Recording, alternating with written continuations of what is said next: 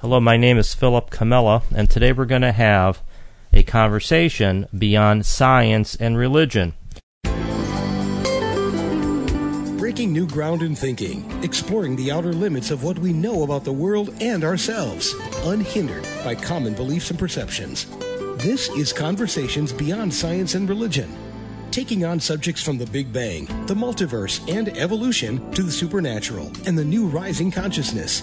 This is where scientists, philosophers, New Agers, and spiritualists come together to discuss where this world may be heading. Now, here's your host, lawyer, philosopher, and the author of The Collapse of Materialism, Philip Comella.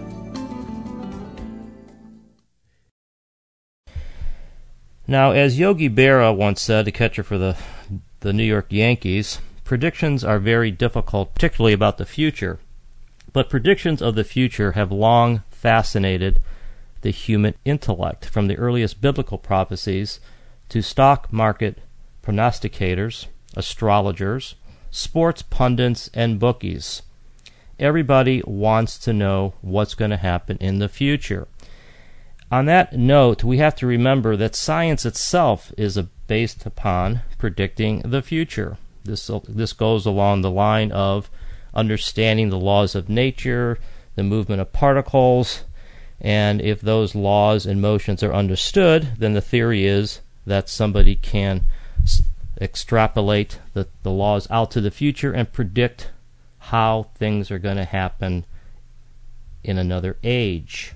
Simon Laplace, the famous French scientist, famously said something along the, the lines of if an evil demon knew about all the motions of particles and laws in the universe, then perhaps at some point we can understand the future. And, and leaving aside what quantum theory did to Simon Laplace and his prediction of particles in motion, we have to remember that predictions are part not only of spirituality, but they're also part of science. Now, on the spiritual front, the most famous of prophets outside of the Bible is probably the, ni- the 16th century seer Nostradamus, uh, who, depending on who you read, is either one of the great prophets of all time or perhaps um, simply a obscure poet who modern day supporters have turned into a prophet. But Nostradamus has left uh, material that cannot be ignored and continues to fascinate us up to the present day.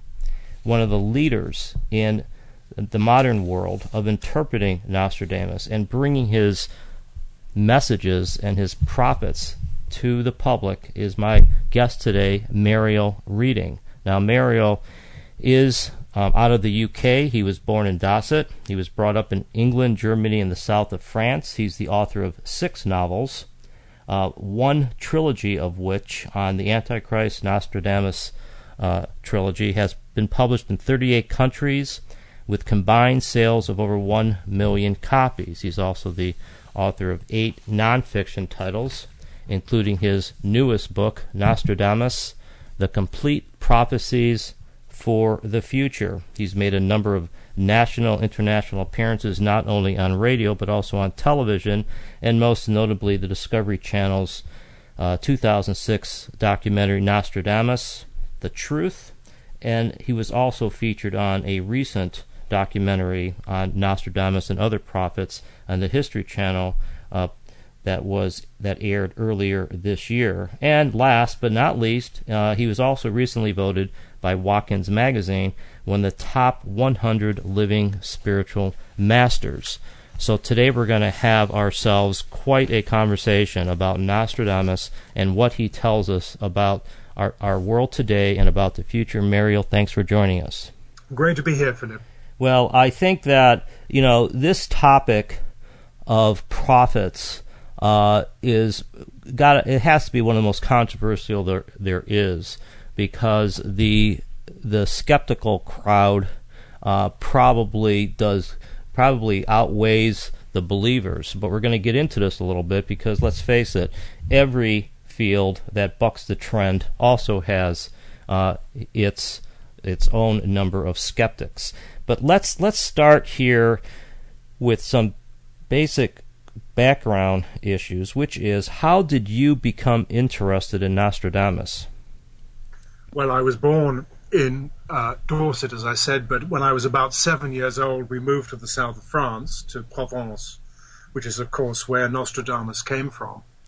And uh, so, from a very early age, I'd heard about this extraordinary seer, Nostradamus, who was born just down the road from me, really, in Saint Remy de Provence in 1503. And uh, it became a fascination for me. I, I, read about him when I was younger. And then I was approached one day uh, by someone who had been commissioned to write a book on Nostradamus, as he knew that I could translate from the Old French. And uh, the author asked me if I could do some translations for him, which he was finding difficult. And I got the taste for it. Um, and a friend of mine who was a publisher at the time said, Well, why don't you do your own book on Nostradamus?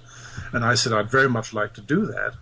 And that was how the first edition of Nostradamus, The Complete Prophecies for the Future, came out um, uh, back in 2006. Um, uh, that was a direct result of, of that. But it stems from my childhood and my childhood interest in Nostradamus very early on. Now, do you think there's something here about when you, whenever you grow up uh, in an area of somebody uh, of a noteworthy, famous person, particularly somebody like a Nostradamus, do you think that the culture that you were raised in uh, had had something to do with uh, a more open-minded approach to Nostradamus? I'm sure it did. Yeah. Because I grew up I spent all my holidays in the south of France. I yeah. went to school in England. Yeah. And you have the, the sense of the heat, the smell of the country, um, the sound of the language, the sound of the particular accent. So, yes, very certainly that would have had a, a great uh, um, importance in my um, in, in, my tending towards Nostradamus. Yes, it would. Yeah, well, I think there's you know there's something there about about open mindedness that comes into play. You know, any time that you're dealing with a with with a topic that is uh, outside the mainstream, and of course there's different mainstreams in different parts of the world. Um, you know, I'm sure that you've read plenty of people, for example, who are skeptical on astrology. And Nostradamus, he to what degree was was he really an, an astrologist? Well, he was also an astrologer because okay. every year from about uh, 1550, he brought out his almanacs, which yeah. were very specifically astrologically inclined. Right. Uh, and his almanacs were what first made him famous. Um, uh, but they were the almanacs for that year. Right. They were almanacs and calendars. Um, it was really only when he brought out the prophecies in 1555, the first uh, a bunch of prophecies uh, that he became internationally famous. But yes, you you mentioned open-mindedness, and I agree with you completely there. I'm by nature a comparativist. I studied comparative literature at, at uh, university, and my feeling is that I will give everything a go before I, I trash it. Right. Uh, it's very easy to trash something like Nostradamus, um, especially if you don't understand the language in which he wrote and the background from which he wrote. You, you know, there and there's something I think in all of us, as I alluded to in the beginning, that wants prophets to be real. There's something, and I don't know whether it's just sort of the the romantic side of it, or whether it it it tells us that we live in a richer world than meets the eyes. And I don't know whether have have you ever encountered this particular phenomena uh, where you know there's people that want astrology to be real. There's people that want Nostradamus to be telling us about the future world, just like there's people who want the biblical prophets to be telling the truth. I mean, wh- what do you attribute this to? The, the, the, the, I mean, you have sold a lot of books on Nostradamus. What do you, what do you think is dr- drives that interest? Well, we all want certainty. Yeah. All of us are mortal, but we don't know when our mortality is going to hit home. Right. Um, secretly, we'd quite like to know. Um, the reality is, of course, that no one should know because they, their lives would be destroyed. I, during my lifetime, have suffered from two terminal cancers. I have one now. I, mm. I was also terminal back in 1992. I had a month to live. Um, I, in a way, knew that I was going to die then. And then what happens? I don't die. Um, I end up living for another 20 odd years. Um, yes, we want certainty, but can we live with it? I'm not sure we can. But I can understand the drive to want it. Yeah. Yeah, well, I mean, there's something to be said for, you know, it's sort of like we want to um, to live this how, this free life, but on the other hand, we really want to know what tomorrow will bring as well. And it's it's this you know we're you know we're living in this in this tension here. But with regard to Nostradamus, how is your method of interpreting his quatrains, his his phrasing? How how is your method different than others? Because there's been, you know, uh, you know better than anybody that there's quite a few people who have uh, tried their hand at interpreting Nostradamus. What makes your method different? Well, I'm the only person ever in history who's used Nostradamus' own index dates. Um, I felt right at the beginning that it was crazy simply to translate Nostradamus' quatrains and then to try and choose somewhere at random out of the whole of human history to link with that quatrain. It occurred to me that he wrote 10 centuries of 100 quatrains each, apart from one century of 42, um, that are all index dated quite categorically 1 to 100. And I decided to try and see if Nostradamus' index dates were significant or not. And I soon found that they were. Um, I mean, you look at a quatrain like uh, uh, the famous quatrain uh, 949, index dated 49, which says the London Parliament will put their king to death. Well, um, no parliament had put their king to death before that situation. Uh, the London Parliament did put their king to death in 1649, exactly as the index date indicated. So those sort of clues help me towards um, a belief that actually the index dates were relevant and that um, I could look at a maximum of seven possible years from the 1500s to the 2100s.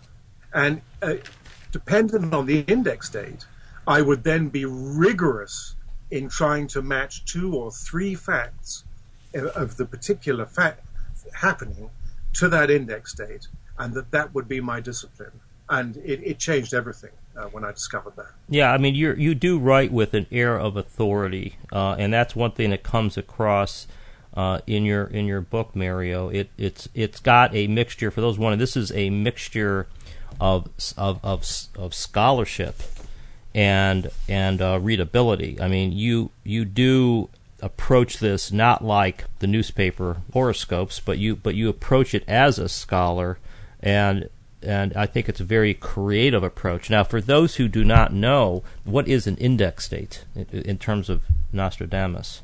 Well, it's simply let's take um, uh, his first century. Um, it's index dated 1 to 100. Each of the quatrains has an index date 1, 2, 3, 4. They appear to be at random. Right. My feeling was that they were not random, that they were, Nostradamus was a very specific sort of person and that they had some significance. And therefore, let's say I took um, uh, the index date of the first century, number five, I would look at 1505, 1605, 1705, 1805, 2105. Uh, and I would uh, uh, see that index date, follow that year, and see if there was any uh, happening between the two. And if there was, which I found in about 800 out of nearly a thousand index dates, then I would follow that through. And it was an it was an eye opener. It completely changed everything. I see. So by so do you mean by index date the way they are arranged in the index of his of his uh, work? Yes, the way they're arranged in the books as they came out. Okay. Each one was specifically dated within one century. It had one index date. It was century one or five or six or seven, index dated, let's say 52, 55. It's the way you find his prophecies. You say century six, index date number 30. That takes you to a specific property, um, uh, um, quatrain. Well, well, let, you know, just like people in the the present day who write under a a pen name, uh, like I've been known to do.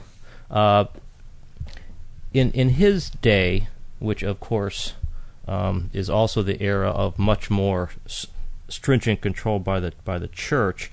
Was was he trying to disguise his prophecies, or or or um, how how can I put this? Code them in a way so that he would not be uh, labeled as some kind of competitor to the to the Bible. I mean, was there something? Was there a method to this coding that he used, or this indexing that he used?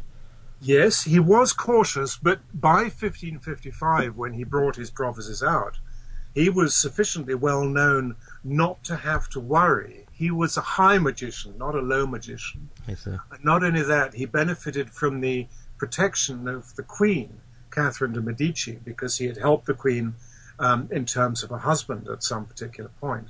And the Queen became his benefactor. And to some extent, that protected him from the Inquisition. But he was also very, very cautious not to alienate the church. He never stated, for instance, that he was a prophet. He said that he was a scryer. Um, some people called him a seer, but he wasn't a prophet. He didn't put himself up as having a direct line to God, um, even though he was technically a Catholic, even though having been brought up technically a Jew, um, his family converted to Catholicism uh, because of the discrimination that occurred at the time. Um, so, yes, to some extent he codified it, but to a large extent he didn't need to. Yeah, that that is uh, an interesting aspect um, of his career, and that comes across. You know, that came across in, in my in my research as well. I guess it does help to personally. What did he help heal the queen's uh, daughter? I forget. I forget exactly what what he did for her, but but he was also in the in the medical arts at the time.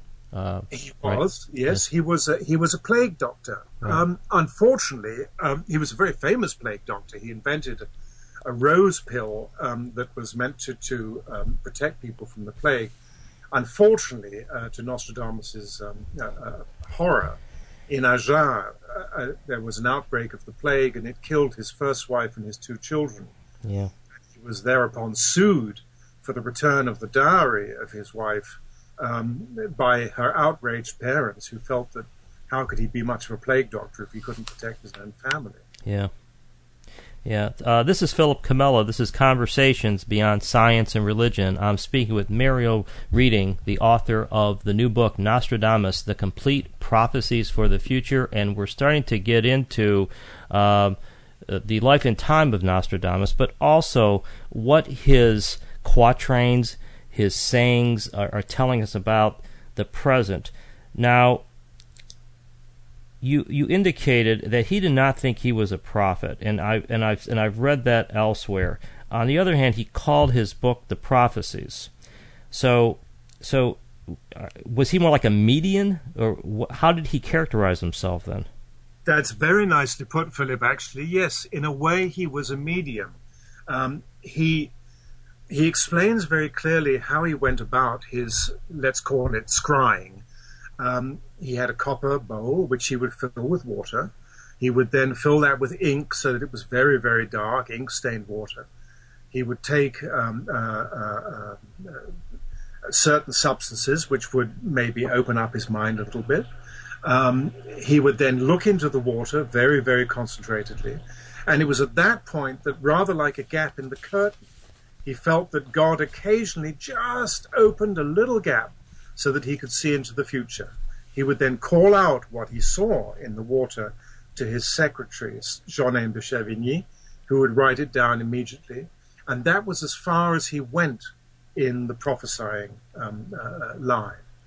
He, was a medium, if you like, yes. Yeah, you know, in today's day and age, uh, you know, mediumship, uh, at least from my perspective of things, is gaining – more of a foothold, and maybe it's just because on this show I tend to have uh, open-minded people. I tend to try, you know, you know, we try to go beyond science and religion, as the title suggests. But I have spoken to quite a lot of people on this show who uh, I think are really mediums, and so the fact that uh, maybe Nostradamus uh, was an early day medium uh, explains a lot here because you know one of the things Mario, and I don't know if, if, if you go this direction, but one of the things that, that I try to do that I think that is um, sort of gradually happening out there uh, in the intellectual sphere is that people are trying to find a basis for the truth of mediumship. You know, how is it possible? Is it just one of those, you know, magical things that some people have, or is it telling us something about the world that we live in? And and I guess uh, you know you've studied this for a good part of your life. I mean, why do you think? I mean, uh, Nostradamus. Uh, why do you think his predictions work? Assume, I mean, it's a very difficult question, and I agree with you about mediumship. I think it is coming to the fore. Um, I mean, I, I, being very ill, I go the conventional route, but I also, for instance, would use a medium or a shaman. Right. Um, um, who knows? Maybe I'm wrong, maybe I'm right, but I'm certainly open to it. Um, I think Nostradamus, something happened to him when he lost his first wife and his two children. And sometimes we hear um, there's a there's an extraordinary time in any real medium's life in which they become aware of their powers. And I think that that's what happened to Nostradamus then. He became someone other. Um, uh, and so I think that, yes, uh, uh, that was a crucial period. He started traveling after that. He walked around Europe and he became a different person. When he came back, he was this other person, this yeah. person who was able to see things. Yeah, well, the there is a lot of um, you know discussion uh, about, like for example, Ed, uh, Edgar Cayce uh, yes. is is another example, which I'm gonna which I'm gonna ask you about in a second here. But in your in your book Nostradamus, um, the complete prophecies for the future, you have a section on um, the collective unconsciousness, and you even mentioned Carl Jung, um, and I thought that was amazing. Uh, that you connected these two, and maybe maybe you could talk a little bit about this. And I'm looking. This is Quatrain 246, and it, the subject is called collective unconscious. And how how did you uh, go from his his uh, prophecy here? And i am just going to read it because it's short. It says, "Following one great human tragedy, a greater lies in wait. The mighty movement of the century." Of the centuries brings renewal. Rain, blood, milk, famine, sword, and the plague. Fire will be seen in the sky with a trail of sparks. You know, it's pretty. It's pretty uh, gripping there. But your your your subject is collective unconscious. How do you go from that quatrain to the subject of collective unconscious? I think through the renewal process. I, I think see. it's all about renewal. And if you like, Jung, who I, I admire enormously, uh, believed that um, humankind could renew itself if it started understanding that it was all connected. Right. That we were all united. Right. That we could work together in a great uh, um, mass that was more than the sum of its parts. I think he believed that fundamentally, and this quatrain to me seemed to suggest that it was this was possible. Yeah, well, I I, I read it in two ways, uh, and that was one of them was that as you're saying that this renewal. I mean, it, it'd be nice if there was renewal, if there was sort of a refreshing of consciousness over time, but also that, in my opinion, uh, and this is just my opinion, that the reason why mediumship works for some people is because they because they dip into the collective unconsciousness and they're reading something that is of the whole. And this, I'm not the first person ever to say that. I, I think that that is that's really to me the underlying reason why some of these prophecies predictions work uh, and and so I read it in both ways I, I read it to say that Nostradamus was tapping into the collective unconsciousness. He was reading something that was there, uh, because because it there it's sort of like the seed of the future. if you will. So. I, um, I, think you're absolutely right. I, I agree completely with all you say there. Yeah. I think he was dipping into the collective unconscious, uh, and I think he was aware of that. He just didn't use that term. Yeah, yeah. Well, and and I'm not sure when. I mean, who the first person to do that was. I mean, it wasn't Carl Jung. I'm sure. I'm sure we can go back and find the uh, the early Indian philosophers. Uh, and thinkers going in that direction, but Sufism, but, yeah, uh, just right. as an example. Right, right. But part of the reason for doing this, for going this direction, Mariel, is because I think it is important to the extent we can to legitimize these these uh, sort of out of mainstream thinkers, uh, and, the, and, just like you said in the beginning, you know, you, if you approach things with an open mind, if you don't dismiss it out of hand, but actually give it some thought, it could be that there is truth in, in this. Just like, if I might add, just like maybe there's truth that uh, maybe God really did recite the Koran to Muhammad. Maybe the biblical authors were really inspired by God. Maybe Einstein really did have an epiphany about the general theory of relativity. I mean, there's so many similarities across both spirituality and science that it to me it's healthier to to keep that open mind because you never know um, where things might lead. Uh, some of yeah, some of us have no choice but to keep that open mind. I mean, I mentioned to you before that I had a terminal cancer diagnosis back in 1992. During that period, when I was about a month off death, I had a, what I would call a direct experience of God. Um, it was direct and overwhelming. I could not deny it. And from that moment onwards, everything seemed very simple to me. Yeah. That everything is God and God is everything. It's as simple as that. Yeah. Um, and for me to then close down after that would have been an impossibility. It couldn't happen. Yeah, and those are the kinds of experiences that change people. And frankly, I think 50% of the people I speak to on this show have had such experiences.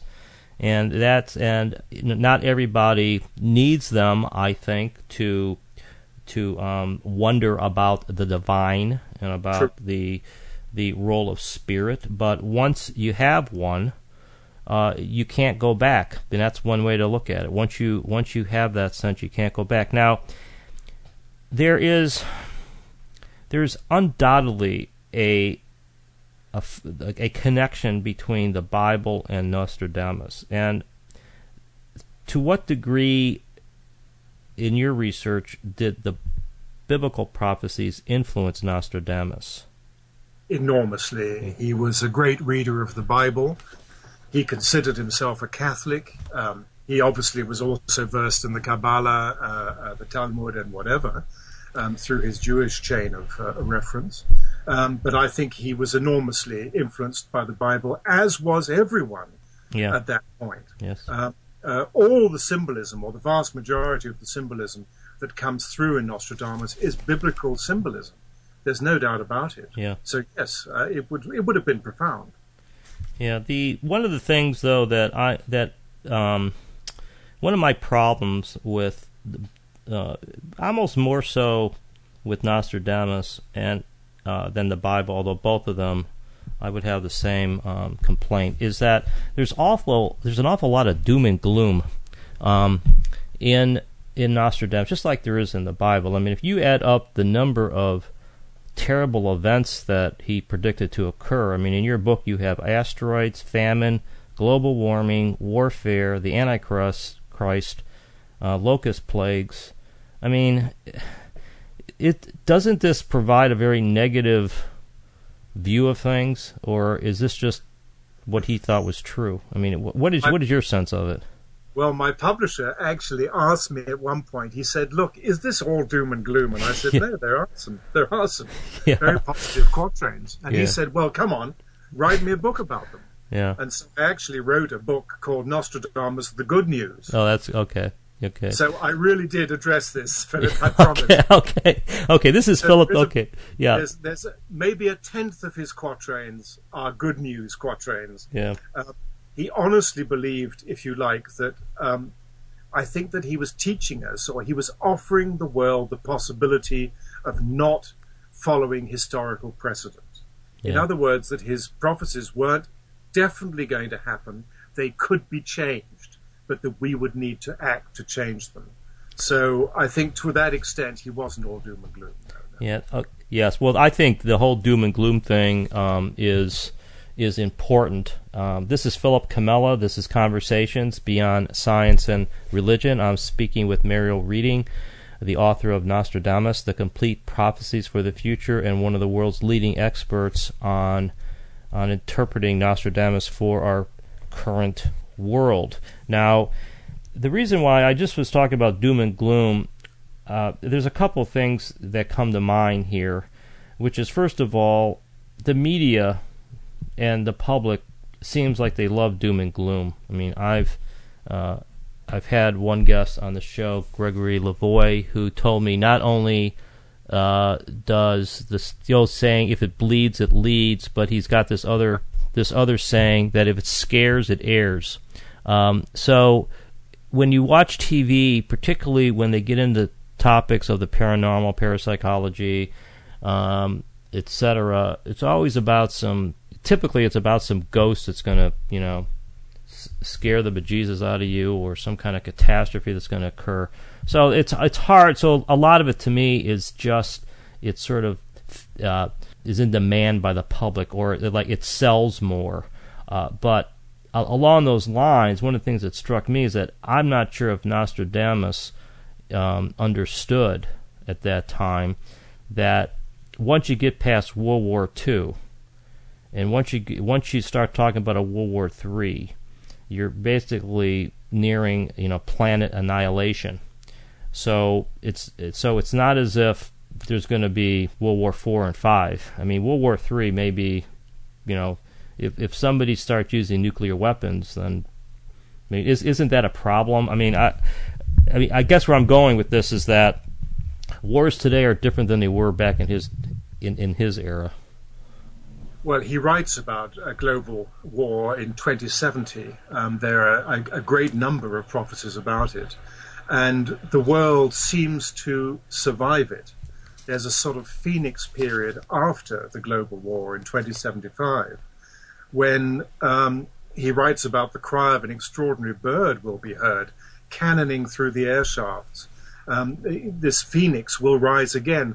So the Third World War is not the end of the earth. In fact, Nostradamus, as far as I can read, um, predicts the end of the earth as coming round about 70 7074, so a long, a long time hence. Yeah. Uh, but uh, the Third World War is not a pretty one. No, there's no doubt about it. Yeah. Well, I just wanted to raise that as one of the the sort of differences in in looking at things in our modern viewfinder versus the way they were 500 years ago. Obviously, um, to be a prophet, you know, somebody is expecting you, or a seer is it's expecting you to see through that crystal ball but um, it's hard to. I, I think it's really hard to imagine that somebody back in his day and including people like Leonardo da Vinci, you know, could actually predict all the things that modern technology has brought us. It's it's you know it's just one of those uh, topics that I think uh, makes this whole area so interesting. Now, with reg- I mentioned Ed- Edward Edgar Cayce for a second.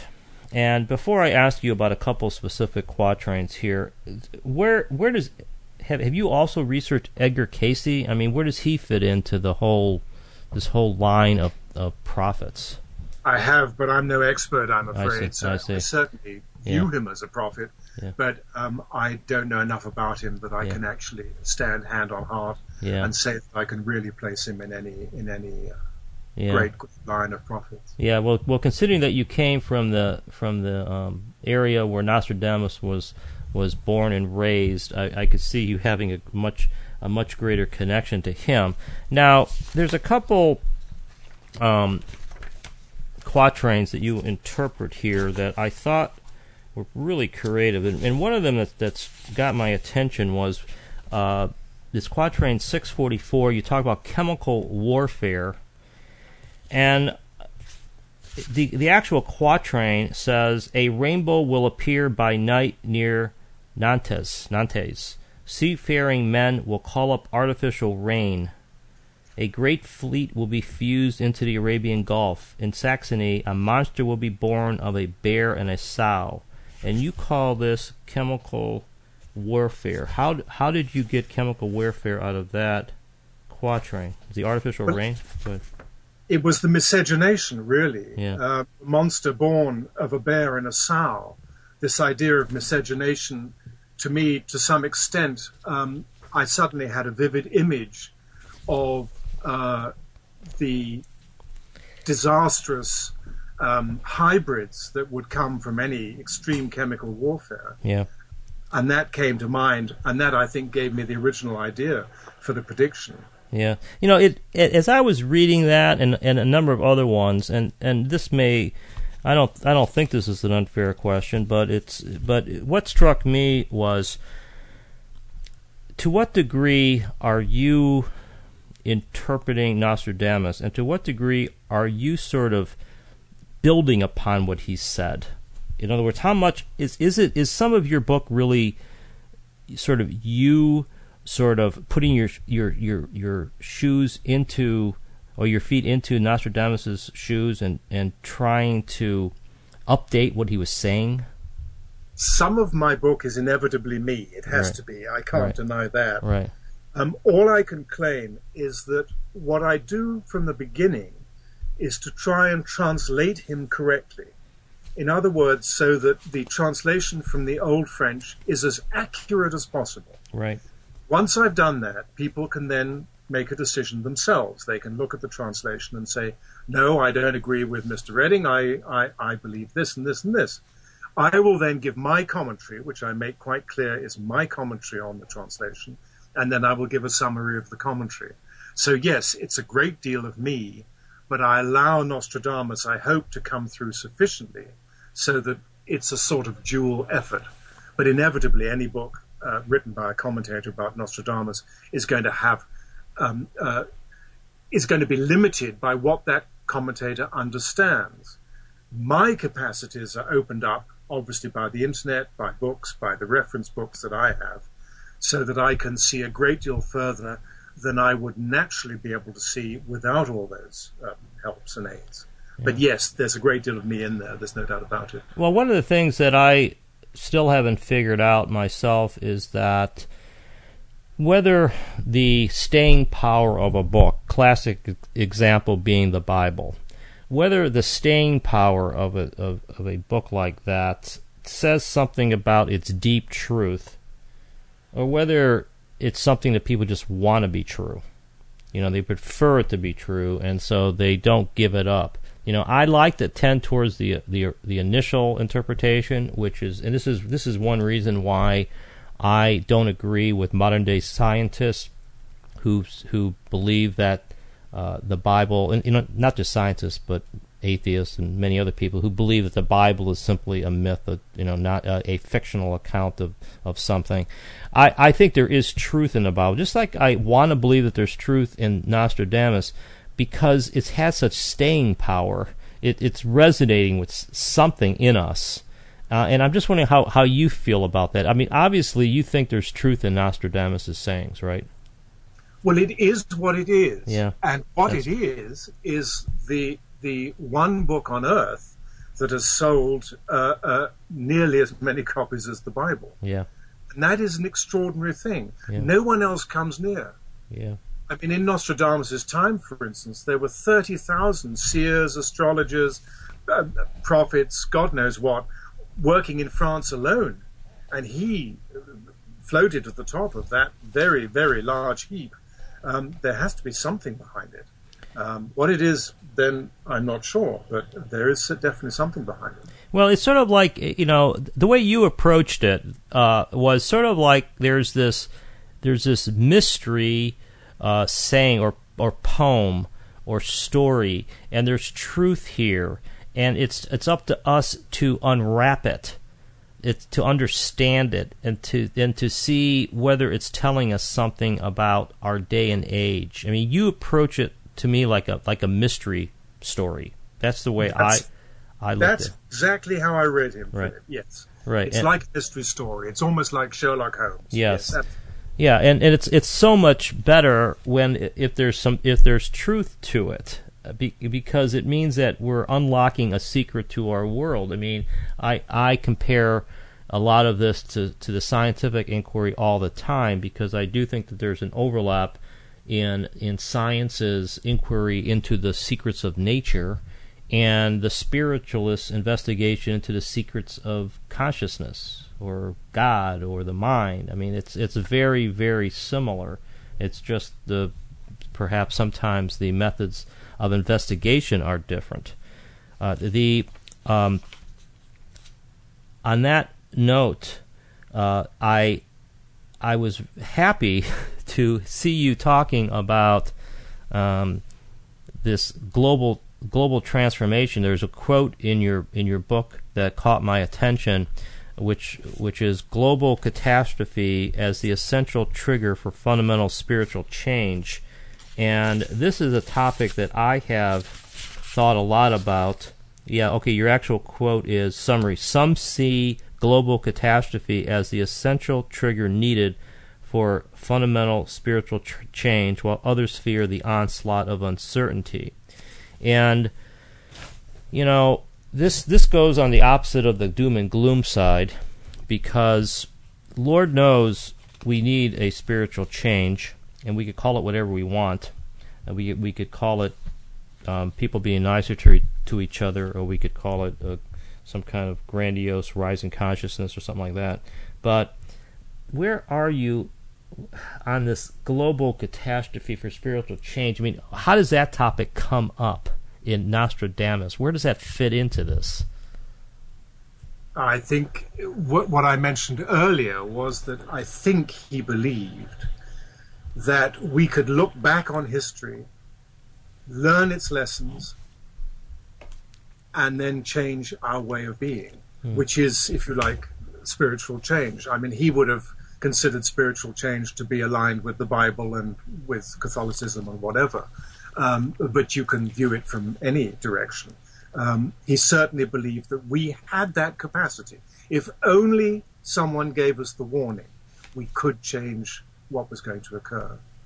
You know, that raises this question, which I which I've read elsewhere, and I'm also going to make another comparison to science here about whether the the the prophets, and I'm calling um, Nostradamus a prophet for the sake of simplicity here, whether the prophets are are basically saying that we have the ability to change the future, and and that that that unless we do something, the future that we're going to be going south. You know that things are going to be chaotic. That we're going to you know blow up the world unless unless we do something, uh, or whether the future is determined. Right. This is that whole determinism debate here. Whether you know there's nothing we can do. The dice are going to come up. Uh, you know, snake eyes, and we're and we're going to lose or whether we have the chance to change the future. Where do you come down on that? Well, my instinct is that Nostradamus came down on the fact that you could change the future. That was the whole point. He was there to warn us of what might happen unless we did something about it. I absolutely believe that. I don't think that the future is set in stone. Uh, I think we, we need to change our behavior uh, radically, um, uh, or we are doomed um, with, with, a, with absolute certainty, because humankind, for some reason, tends towards the horrific. He tends towards uh, the angry. He tends towards the violent, because that is the easiest way to do things. Um, if you go out and force your neighbor into doing something, it's dead easy. You've won. But if you go out and deal with him and deal with her, that's a very, very different way. Yeah, I mean, yeah, I think that I think that it's uh, a great topic, and it's something everybody should study at some point, which is this tension between determinism and free will. And it's, there's so many books and articles from you know from philosophy to quantum theory to spirituality, and uh, maybe at the end of the day, it's a function it's a function of belief. Um, I I have a philosophy degree. I studied determinism, and I I came to a very simple conclusion, which is that um, determinism is not is not correct because you always have the the free will to change, you know, to change the future. If someone tells you you're going to take uh, a fork in the road and go left, you just say, "Well, no, I'm going to go right." And it's so so to me, it's very simple. And and perhaps at the end of the day, this is the the split between the optimist and the pessimist. Yeah. You know, you know, the optimist thinks that they could change things. The pessimist gives up. I mean, you yourself having your terminal illnesses, you must be an optimist, right? I mean, yes, seems, I, by very, by very, very nature, yes. Yeah, but you- I also have a reason to be an optimist in the sense that I have a, a loving wife and a wonderful granddaughter that we bring up, uh, Yeah. a three-year-old. Um, so I have reasons to be optimistic. Maybe if I did not have those two people in my life, I might feel very different. Um, it would be much harder to be an optimist. I would still hope that I would be, however. Yeah, well, I think that that is really where where it all begins. It all begins with your own attitude, and there's so many books and studies and writings on that topic that that's it's it's it's an extremely rich topic. Okay, now let's let's get a little bit specific here about about your book. Are, of all the of all the the quatrains of Nostradamus, are, are are there some that stick out to you as particularly compelling for our current day and age? Well, I think that uh, what can I say? There's a number of ecological disasters uh, just down the road at the moment 2016, 2017, very clearly delineated in, in this book. Um, that worries me slightly. We've seen enough disasters occurring um, uh, not to realize that, that uh, it's a very, very simple process to have some more. Um, scandals in the Roman Catholic Church, that's coming. Nostradamus was most interested in that. But certainly Islamic terrorism, I'm afraid, as we all know, All right. uh, that is one of the biggest problems on earth at the moment. And Nostradamus deals with it in detail in the next few years. Yes. Yeah. How about okay? Here comes an unfair question. Um, how about um, in the presidential election in the U.S.? I mean, I know I know you're you're in the U.K. now, but I see that. Um, I mean, this this has got to be really difficult. But is there anything that Nostradamus tells us about the presidential election coming up? Well, yes, there is. And I wrote this quatrain back in 2005. So I hold up my hand and say, really, you know, I haven't suddenly changed it. There's a Hillary Clinton quatrain, at least I believed it was a Hillary Clinton quatrain, index dated 15, dated 2015, which talk, talks about the masculine woman who will exert herself to the north. She will annoy nearly all of Europe and the rest of the world. Two failures will put her in such an imbalance that both life and death will strengthen Eastern Europe. And I read this as the masculine woman being not a woman who has masculine characteristics, but a woman who uh, uh, takes a position that is usually held by a man, Right. i.e., the presidency of the United States. Um, and if she becomes the first ever female president of the United States, I posited back in 2006 when the book first came out, the first edition, um, there will be major problems in the east of Europe, uh, and that she may well cause uh, some anguish along those lines. Yes, so yes, very very much about the presidency. Yeah. Well, I think that, that I think that is I think that's really uh, really good, and you know, for those who are familiar with Nostradamus, and in fact, this is probably all of these older classic prophecies. I mean, Nostradamus never said you know the Cubs are going to win the World Series No. in, in you know in 2023, um, and and I th- and frankly, I think that the style in which you described he did his predictions, uh, which is sort of a mediumship-like method, sort of to me gives it more authenticity because he he was, you know, using this this this method of of trying to look into a reservoir of information that is seldom tapped.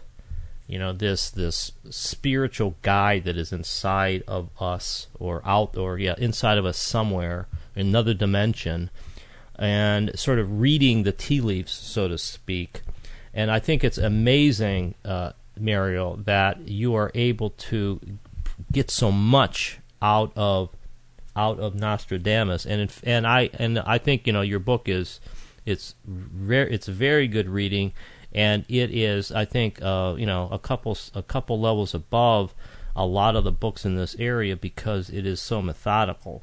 Um, so I want I wanted to mention that to the listener. Now, you you mention that 2062 looks like it's going to be a really bad year from all indications. What is it about 2062 that that got Nostradamus' attention here? there appears to be a worldwide epidemic. That's yeah. the one I can see. It's the famous Mabuse or Mabus quatrain um, that many people have tried to work out who this Mabus was. Was he a uh, Megabyzus, Enobarbus, Thurbo Majus, God knows what. I mean, even the former governor of Mississippi was brought in, who happened to be called Raymond Mabus. yes, uh, yeah. Poor man, he had absolutely nothing to do with it. Yeah. Um, it, it to me, it looks like that there's a worldwide epidemic, and it could easily be uh, something along the lines of bird flu or whatever. I, um, I certainly can't foresee what it could be, but uh, yes, that doesn't sound too good a too good a year. Yeah, yeah. Well, hopefully there'll be. Hopefully, I'll be around then. Um, and I certainly won't. well, you never. Well, you never know. You never, know. I mean, I mean, it's it's. I mean, I always say you never say never. I mean, there's, it's it's uh all this time. I mean, I was I was in preparing for for the show. I I was listening to part of the show, uh, the history. I think it was the History Channel, the Nostradamus show, and this whole notion about timelessness and and um, these prophets they view things as happening all at once and it's just a matter of tapping into it. And so anyways it, it makes it makes um, it makes this area fascinating to think that it's that to to believe that there is truth here. And that is what makes to me makes this so interesting uh, and stimulating. Now if if there was something that you were going to you know tell uh, the listeners about your research in the Nostradamus and and how how they might want to view somebody like him. I mean, what what takeaway would you give a listener or a reader on, on how to view this? What what what what is here for us? I think I would go for the strongest reiteration that Nostradamus honestly believed that you could learn from uh, history that you could actually change the future if you really wanted to, that the future was not set in stone, that it was changeable with goodwill from all people.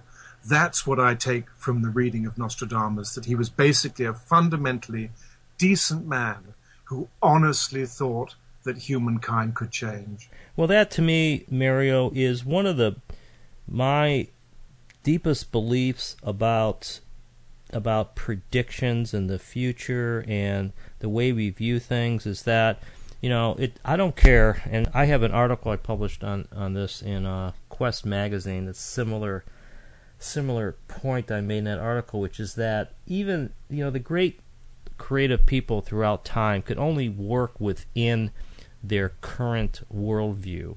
They were viewing things from a perspective that in many ways had to be limited. Their language was limited. Uh, even if you say, well, this person had access to the divine mind, well, I think that the divine mind also evolves and changes. You know, that, that's just my opinion. But Agreed. but the the point is is that it's sort of like you're reading a tea leaf. You're doing the best you can.